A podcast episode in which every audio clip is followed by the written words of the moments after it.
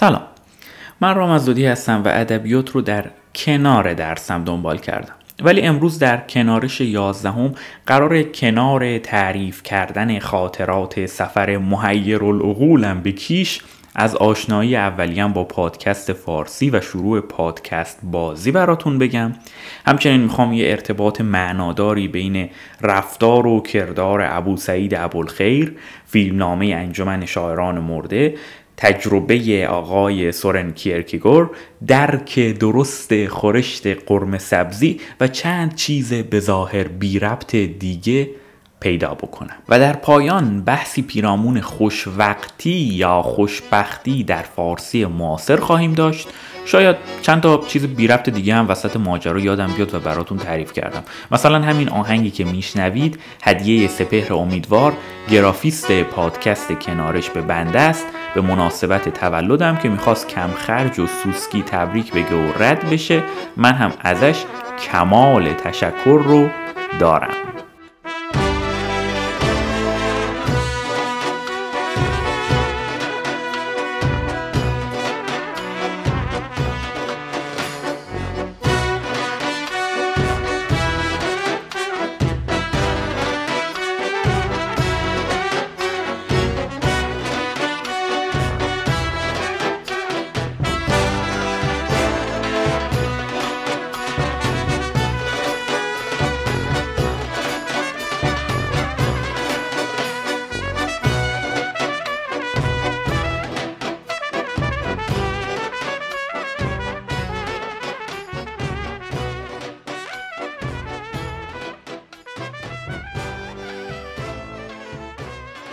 اواخر سال نود و هشت، درست قبل از اینکه اصلا کسی کرونا رو جدی بگیره، فکر میکنم دی بهمن نود و هشت، خیلی اوضاع خراب بود. میدونید دیگه، اوضاع عمومی و اجتماعی از یه طرف خراب بود و نمیدونید دیگه، اوضاع خصوصی و مشکلات شخصی بنده هم از یه طرف دیگه ناجور بود.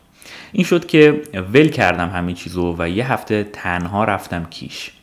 قرار بود این مسافرت تنهایی به کیش حالم رو خوب کنه، ولی بدتر حالم گرفته شد. دائما در این فکر بودم که ای بابا، کاش اینطوری نمیشد و اونطوری میشد، کاش من اینجا نبودم، کاش فلانی اینجا بود. با کاشکی گفتن هم که میدونید اتفاقی نمیفته، ولی خب وقتی آدم میفته رو دور کاش کاش گفتن، به صورت خودآگاه خودش حالیش نمیشه و به صورت ناخودآگاه حال آدم گرفته تر و کامش تلخ تر میشه. اما من متوجه کاشکی هایی که توی این سفر تو دلم میگفتم بودم، چون درست قبل از سفر یه بحث بسیار جذابی با دوستی داشتم که برگشت بهم گفت تو میدونستی بین ابو سعید ابوالخیر و سورن کیرکگور یه ارتباطی هست؟ من گفتم والا حتی لحظه‌ای فکرش رو هم نمی‌کردم. اون بابا گفت تو که اصر و توحید رو خوندی، بیا این کتاب تکرار کیرکگور رو هم بگیر و بخون و ببین تو هم به حرف من میرسی یا نه. من توی اون سفر این دوتا کتاب رو موازی هم خوندم. حالا ایده اصلی مال آرمانه و من باید اسمش رو ذکر کنم. در واقع کاشف ارتباط بین این دو آرمان بوده و من نقل به مضمون میکنم، چون هم الان به کتاب ها دسترسی ندارم و دو سال از اون ماجرا گذشته و همین که آرمان سخنور بهتری از من و خب کشف خودش هم هست دیگه، حتما بهتر میتونه توضیح بده. این ارتباط یا به قولی خوانش تطبیقی این دو کتاب خودآگاه من رو متوجه کاشکی هایی که میگم کرد. حالا عرض میکنم چرا. هر کاش یا نگاهش رو به گذشته است یا رو به آینده. مهم نیست چند تاش رو به آینده است و چند تاش رو به گذشته. مهم اینه که همشون توجه من رو از زمان حال به خاطره‌ای خوش در گذشته یا رویایی موهومی در آینده جلب میکنه، در صورتی که جادوی اصلی در زمان حال اتفاق میفته. کیرکگور در کتاب تکرار یه آزمونی برای خودش ترتیب میده، میگه من الان حالم بده، بذار با یادآوری خاطره گذشته سعی کنم حالم رو خوب کنم. اسم این رویکرد رو میذاره تذکار به معنی یادآوری برای زنده کردن خوشی‌های گذشته. کتاب مفصل توضیح داده، ولی خب بیان تمثیلیش اینه که کیست که بتواند آتش بر کف دست نهد و با یاد کوه‌های پربرف قفقاز خود را سرگرم کند، یا تیغ تیز گرسنگی را با یاد سفره‌های رنگارنگ کند کند، یا برهنه در برف دیما فرو غلتد و به آفتاب تموز بیندیشد.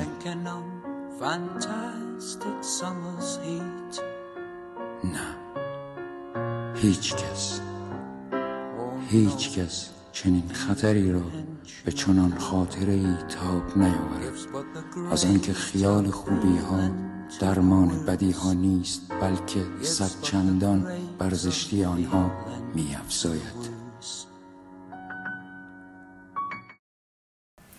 وقتی این رویکرد کمکی به خوب شدن حال آقای کیرکیگور نمی‌کنه، میره سراغ یه روش دیگه که اسمش رو میتونید حدس بزنید: تکرار. در واقع این رویکرد برخلاف تذکار که نگاهش به گذشته بود، رو به سوی آینده داره و پیش خودش میگه من میرم اون خاطرات خوشی که در گذشته داشتم رو عیناً دوباره در آینده بازسازی میکنم، طوری که مولا درزش نره. توی کتاب اشاره به سفری میکنه که یادم نیست به برلین داشته یا یه شهر دیگه و خیلی سفر دلانگیزی بوده برای ایشون. به همین منظور سورن عزیز دوباره بار سفر میبنده به همون مقصد در همون روز و ساعتی که سال گذشته اونجا بوده، همون اقامتگاه، همون برنامه تفریحی و حتی دقیقاً همون وعده های غذایی بی کم و کاست تکرار میشه، ولی باز هم نتیجه نومید کننده است. حال سورن اصلاً خوب نمیشه و میفهمه نه تذکار و نه تکرار کمکی بهش نمیکنه. اینجا جاییه که ابو سعید ابو الخیر وارد میشه. اما قبلش باید یه چیزایی درباره ابو سعید بهتون بگم که ببینیم اصلا با کی طرفیم. ابو سعید اون جور درویش با موی ژولیده و لباس پاره و درب و داغون نیست و نبوده. در واقع بنا به آنچه تذکر نویسان نوشتن، ما میدونیم که هفت سال ابو سعید در بیابان ریاضت کشیده و از خار و ریشه درخت‌ها تغذیه می‌کرده، ولی بعد از اینکه روشنایی در کارش پیدا شد دیگه خبری از ریاضت و مشقت نبود و زندگی خیلی سلطانی داشته، بخونید عیونی. در واقع در کشف المحجوب روایتی نقل شده از زیارت یکی از مشتاقان ابو سعید که از فارس میاد به سمت نیشابور و وقتی جلال و شکوه ابو سعید رو میبینه توی دلش میگه ای بابا این درویشه، منم درویشم، چطور ممکنه؟ که خب ابو سعید به اسرار دل آدم ها آگاه بوده و حالش رو میگیره و اون آدم توبه میکنه. اساساً عمده حکایت های اسرار و توحید چیزهایی از این دسته که یه سری آدم اومدن پیش ابو سعید و دیدن این که اصلا شبیه درویشا نیست و توی دلشون به انکار شیخ برخواستن و شیخ ما برگشته گذاشته تو کاسشون و مردم وقتی متوجه می شدن که ابو سعید از اون چه که در دلشون گذشته خبر داشته پشیمون میشن و توبه میکنن و اتفاقاً بر یاران و موافقان ابو سعید افسوده میشه. حالا من از توضیحات دکتر شفیعی کدکنی در مقدمه کتاب اسرار و توحید نقل میکنم که مسئله بر تخت نشستن ابو سعید اصلا چیزی نبوده که فقط مورخان خانقاهی در موردش نوشته باشن. مورخان بدون مرز هم این موضوع رو تایید کردن که ایشون بر تخت میشستن. آوازه این زندگی لاکچری در اون زمان، یعنی اواخر قرن پنجم و اوایل قرن ششم، به اسپانیای اسلامی هم رسیده بوده. ابن حزم اندلسی، امیدوارم اسمش رو درست تلفظ کرده باشم، نوشته که در عهد ما مردی از صوفیان نیشابور با کنیه ابو سعید ابو الخیر گاهی جامه پشمینه می پوشد و گاهی لباس حریر که بر مردان حرام است و وا عجبا. این هایی که دارم نقل میکنم رو از خودم در نمیارم و همه منابع و مراجع رو در توضیحات این قسمت مینویسم. شما تا اینجای کار متوجه شدید که ابو سعید خیلی خوش میگذشته بهش. یه روز بر تخت نشسته بوده، یکی از مریدانش خربوزه شیرین قاچ میکرده، اون قاچ رو در شکر غلت میداده و سپس این ترکیب رو میذاشته در دهان شیخ ما. ابو سعید هم خیلی داشته حال میکرده.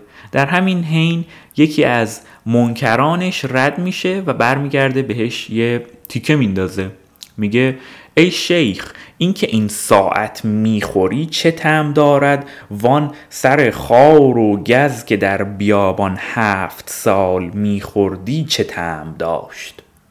ابو سعید مهمترین آموزش های عرفانی خودش رو به نظر شفیع کدکنی در جواب این طعنه میده و میگه هر دو طعم وقت دارد، یعنی اگر وقت را صفت بست بود، آن سر خار خوشتر از این بود، و اگر حالت را صورت قبض باشد، وانچه مطلوب است در حجاب، این شکر ناخوشتر از آن خار بود.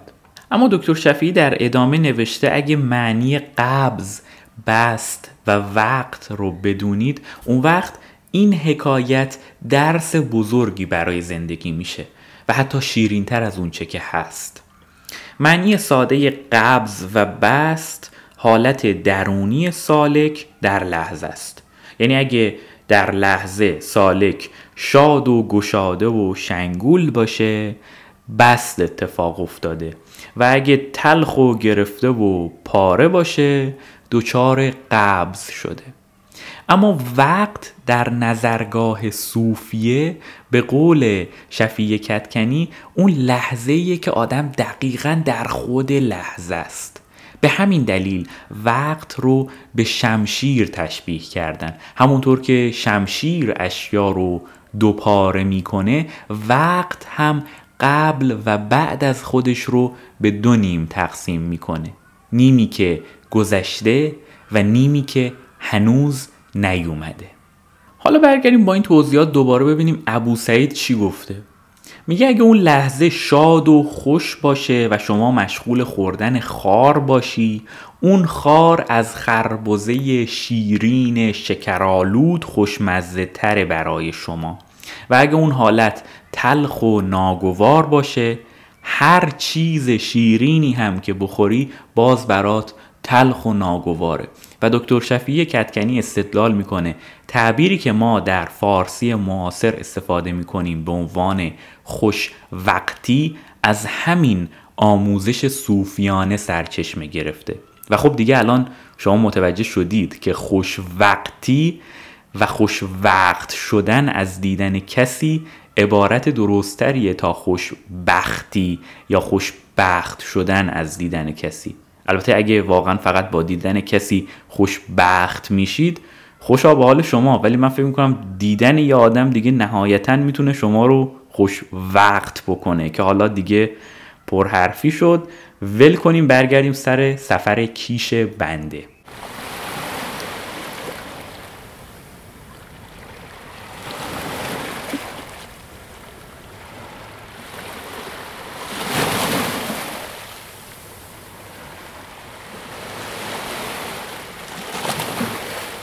همه آنچه که تا الان از ابو سعید و کیرکگور گفته شد در اون سفر توی ذهن من بود. در واقع روزی از روزهای اقامت در جزیره رفته بودم یه رستورانی که یه غذای خوبی بخورم، بلکه گشایشی در حالم ایجاد بشه. صاحب رستوران گفت ما یه اکبر جوجه مشتی داریم که همینو بهت پیشنهاد میکنیم. من گفتم خیلی خوب، بیار ببینیم چیه داستانش. در حالی که تنها وسط رستوران نشسته بودم و داشتم اکبر جوجه پیشنهادی رو میخوردم، به نظرم اومد چقدر واقعا شبیه همون خاریه که ابو سعید ازش حرف زده. یهو چشمم به میز روبرویی افتاد که یه آدم دیگه‌ای هم تنها داشت غذا میخورد. ریخت و قیافه اون آدم روبرویی یکم عجیب بود. کلی خالکوبی داشت، ولی نه از این مدل سوسول بازی‌ها، از اون مدل خالکوبیایی که تو فیلم ها روی بدن آدمای توی زندان دیده میشه. حالا ما برای دراماتیزه کردن بیشتر داستان فرض میکنیم که اصلا زندانی بوده که اومده مرخصی یا آزاد شده. ولی چیزی که در واقع توجه من رو به خودش جلب کرد نه تنهاییش بود و نه ریخت و قیافه عجیبش. جوری که غذاش رو با عشق تمام و کمال و با حضور دل میخورد دلیل اصلی جلب شدن توجه هم بود. غذای اون آدم قرمه سبزی بود و خب میدونید دیگه در رستوران ایرانی به صورت عمومی قرمه سبزی و انواع خورشت ها ارزونتر از کباب ها و اینجور چیز هاست. دست کم اون زمان اینطوری بود، حالا بعداً معلوم نیست چی بشه. در مقام مقایسه من داشتم غذای بهتری میخوردم، ولی اون زندانی بود که داشت با هر قاشق قرمه سبزیش کیف میکرد. شاید چون اون دقیقاً داشت توی لحظه حال زندگی میکرد. اون آدم وقتش خوش شده بود. اما این پایان راه قرمه سبزی برای من نبود. خب این خورشتی بود که توی خونه مامان زیاد درست میکرد و من هی بهش میگفتم با بسه دیگه قرمه سبزی، یه کار جدیدی بیا بکنیم. و بعدش میرفتیم یه کار جدیدی میکردیم. تو پرانتز بگم که من با مامانم خیلی زیاد آشپزی میکردم. الان هم به صورت تکی خودم از عهده ماجرا برمیام، کار نداریم. حالا مقصودم این بود که انقدر قبل از مستقل شدنم قرمه سبزی خورده بودم که فکر میکنم نزدیک دو ماه دست به غذای ایرانی نزدم.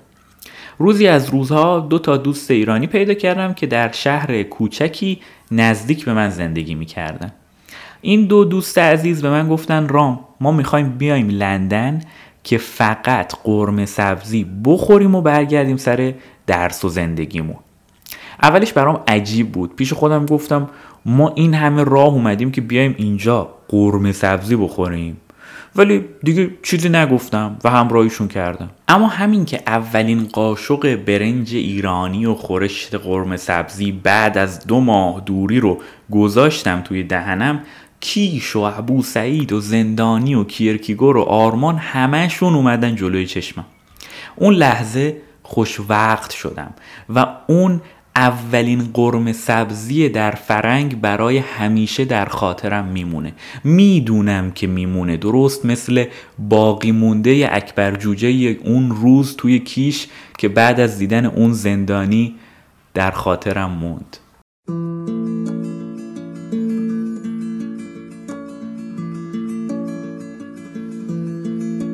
هر چند ز کار خود خبردار نیم،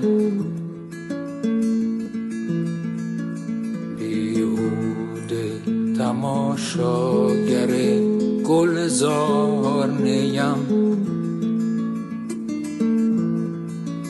بر حاشیه کتاب چون نقطه شک بیکار نیم، اگر چه در کار نیم، بر حاشیه کتاب چون نقطه شک بیکار نیم، اگر چه در کار نیم.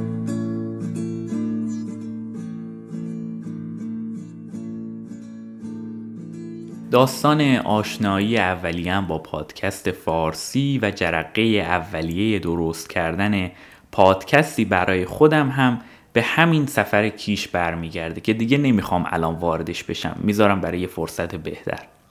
فیلم انجمن شاعران مرده هم توی همین فضا میچرخه و باز میخوام صحبت درباره فیلم رو هم ول کنم و پاسش بدم به سپهر که توی اکانت ویرگولش مفصلا درباره این موضوع می نویسه. این رو هم بهتون بگم که اگه نمیدونید، سپهر گرافیست پادکست کنارش بعد از انتشار هر قسمت مطلب کوتاهی درباره طراحی کاور اون قسمت و احیانا فیلم ها و ایده های مطرح شده در پادکست چیزی می نویسه. پس حتما برید و سر بزنید بهش. راه دسترسی بهش هم اینه که من لینک اینجور مطالب رو میذارم توی کانال تلگرام پادکست کنارش و اونجا هم میتونید پیدا کنید. راه دسترسی به اون کانال هم اینه که باز لینک ها در توضیحات همین قسمت و همه قسمت ها وجود داره.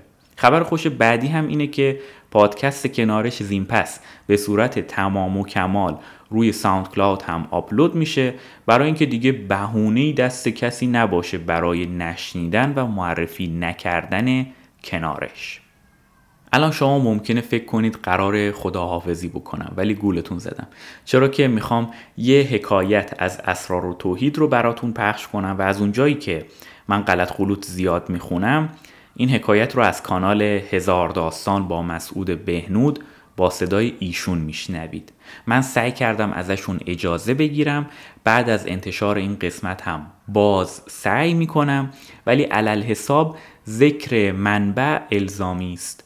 این توضیح رو هم قبلش بدم چون دیگه بعدش نمیخوام حرفی بزنم و فضای داستان رو خراب نمی کنم، که این حکایت ربطی به حرفای این قسمت نداره، ولی یکی دیگه از حرفای تکون دهنده ابو سعید رو در خودش داره که من شخصا از دو سال پیش تا امروز چند بار برگشتم و همین حکایت رو با همین صدای آقای بهنود شنیدم و دوباره شنیدم و شما هم با حضور دل بشنوید و خدافظ.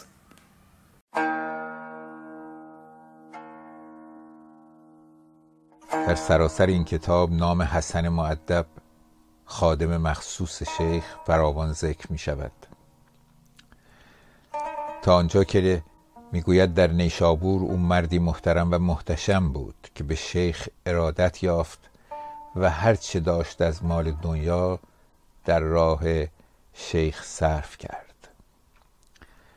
چگونه بو سعید از راه خدمت به خلق مظاهر خودبینی را در مریدان از جمله در حسن مؤدب از میان برده است. این روایتی است از اسرار و توحید. حسن مؤدب را به تربیت ریاضت می‌فرمود و آنچه شرط این راه بود او را بر آن تحریض می‌کرد و هنوز از آن خواجگی در باطن خواجه حسن چیزی باقی بود. یک روز شیخ حسن را آواز داد و گفت: یا حسن، گواره بر باید گرفت و به سر چارسوی کرمانیان باید شد و هر شکمبه‌ای و جگربند که یابی به باید خرید و در آن گواره باید نهادن و در پشت گرفتن و به خانقاه رساندن. حسن گواره در پشت گرفت و به حکم اشارت شیخ برفت. به آن حرکت بر وی سخت آمد. به ضرورت به سر چهارراه کرمانیان آمد و هر شکمبه و جگربند که یافت بخرید و در گواره نهاد و بر پشت گرفت و آن خونها و نجاستها بر جامه و پشت او میدوید و او از خجالت مردمان حیران که او را در آن مدت نزدیک با جامه‌های فاخر دیده بودند و امروز بدین صفت می‌دیدند و او را از سر خواجگی برخاستن به غایت سخت بود و همه خلق را همچنین بود. و خود مقصود شیخ از این فرمان این بود که آن باقی خواجگی و حب جاه که در سر حسن است از وی فرو ریزد. چون حسن آن گواره در پشت گرفت و بر این صفت از سر چارسوی کرمانیان به خانقاه شیخ آورد و به کوی عدنیگویان و این یک نیمه راست بازار شهر نیشابور بود. چون از در خانقاه در آمد و پیش شیخ بایستاد، شیخ فرمود که این را همچنان به دروازه هیره باید بردن و پاکیزه بشست و باز آوردن و آن دیگر نیمه از چپ بازار بود. حسن همچنان به دروازه هیره شد و آن آلتها پاک کرد و باز آورد. چون به خانقاه رسید از آن خواجگی و حب جاه چیزی با وی نمانده بود. آزاد و دلخوش در آمد. شیخ گفت: اکنون این را به مطبخی باید سپرد تا اصحابنا را امشب شکمبه‌وایی باشد. حسن آن را بداد و اسباب راست کرد و مطبخی بدان مشغول شد. شیخ دیده بود که حسن را در آن ریاضت رنجی عظیم رسیده است. پس او را آواز داد و گفت: اکنون تو را غسلی باید و جامه های نمازی معهود پوشید و به سر چهارراه کرمانیان باید شد و از آنجا تا به دروازه هیره باید و از همه اهل بازار پرسید که هیچ کس را دیدی با گواره‌ای در پشت گرفته؟ پس حسن به حکم اشارت برفت و از سر بازار تا آخر بازار که آمده بود از یک یک دکان پرسید. هیچ کس نگفته بود که این چنین کسی را دیدیم یا آن کس تو بودی. چون حسن پیش شیخ آمد، شیخ گفت: ای حسن، آن تویی که خود را میبینی، بالله هیچ کس را پروای دیدن تو نیست. آن نفس توست که تو را در چشم تو می‌دارد. او را قهر باید کرد و بمالید، مالیدنی که تا به نشکنیش دست از او نداری و چنان به حقش مشغول کنی که او را پروای خود و خلق نماند. حسن را چون آن حال مشاهده افتاد، از بند پندار و خواجگی به کلی بیرون آمد و آزاد شد و مطبخی آن شکمبه وای بپخت و آن شب سفره نهادند و شمع و جمع بر سر سفره بنشستند. شیخ گفت: ای اصحابنا، بخورید که امشب خواجه‌وای حسن میخورید.